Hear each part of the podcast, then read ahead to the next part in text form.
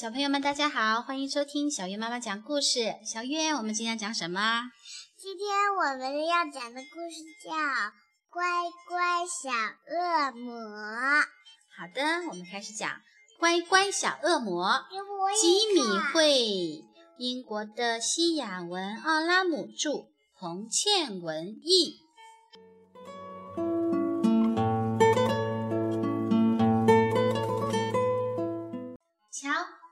这是恶魔一家子，恶魔爸爸好凶好凶，恶魔妈妈好坏好坏。可是他们的小恶魔飞波好乖好乖好乖。哦，这小子有什么毛病吧？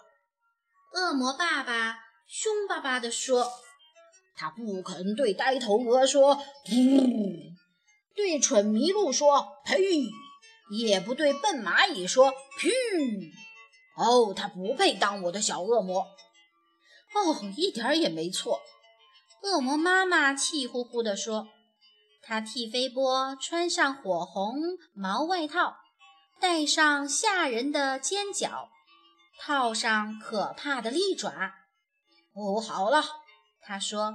现在我们总算可以恐怖兮兮、阴森森的出去吓人了，这样才像恶魔一家嘛。但飞波不喜欢这样，他不会欺负弱小，不爱胡乱捣蛋，也不想凶狠狠地瞪眼，或是大吵大闹、鬼吼鬼叫。他一点儿也不讨厌，一点儿。也不野蛮，相反的，他会帮老奶奶捡起掉落的购物袋，静静地坐在树下听小鸟唱歌。哎呀，我可怕的小恶魔，我们该拿你怎么办才好啊？恶魔妈妈晚上哄飞波睡觉的时候说：“哦，你可以念个美好的故事给我听啊。”飞波说：“哎，太荒唐了。”恶魔妈妈说：“她拿出了一本立体书，名字叫《会蹦出来的史上最恐怖的故事和最残暴的预言》。她轰隆轰隆读个不停，那些蹦出来的吓人图画和野蛮故事，听得飞波好累，累得睡着了。”在梦中，他梦见了不断蹦出来的蔬菜、玫瑰和大荔枝。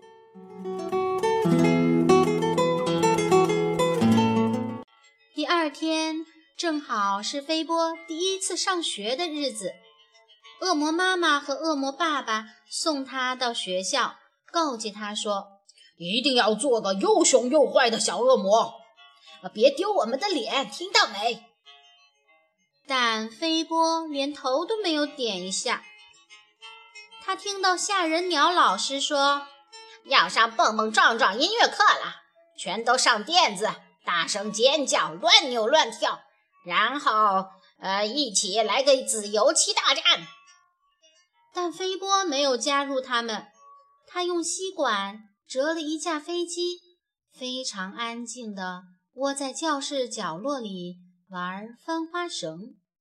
大家进行紫油漆大战时，他一直躲在小恶魔的厕所里。等他回到教室，吓人鸟老师怀疑地看着他说：“飞波，你是不是故意躲开紫油漆大战？”“哦，是啊。”飞波说，“他从来不撒谎，因为……”他觉得不需要。哈，我的班上可容不下这么乖巧的行为。吓人鸟老师捏着嗓子嘶嘶地说：“你去外面的好人草坡发作，等你愿意当个凶凶坏坏的小恶魔再回来吧。”于是，飞波穿上他的火红毛外套，戴上吓人的尖角，套上可怕的利爪。跑到外面的好人草坡，他看着白云慢慢飘过，小花儿在微风中轻轻摇摆。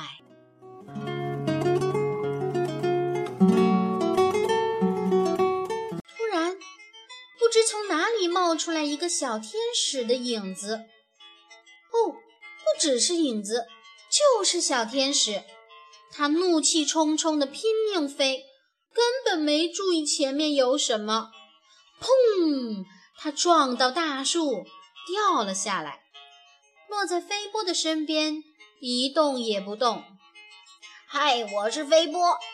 飞波说：“哦，嗨，我是琳达。”摔得乱糟糟的小天使说：“我被天使学校赶出来，说我不够乖，气死我了。”哦，我被恶魔学校赶出来，因为我太乖。嗯，我正在想该怎么办呢。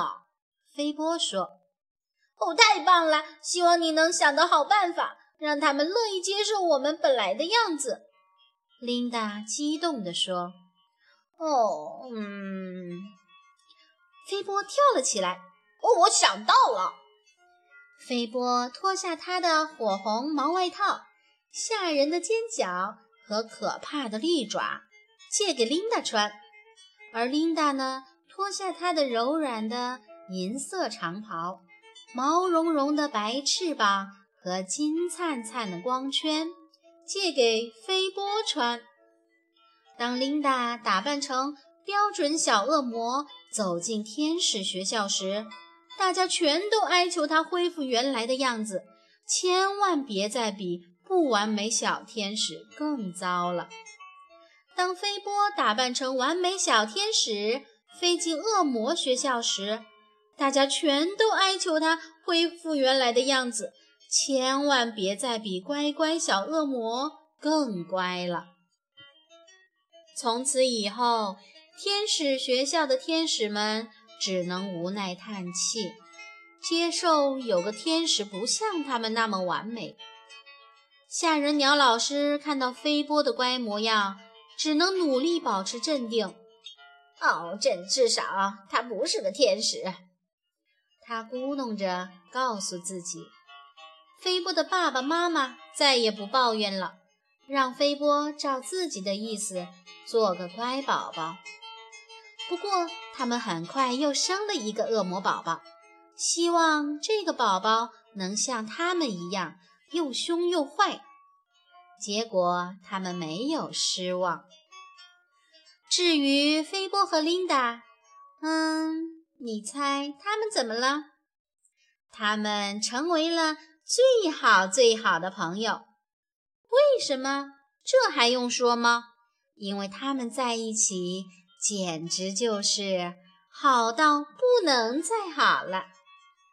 一个不太完美的小天使和一个几乎像天使一样的小恶魔。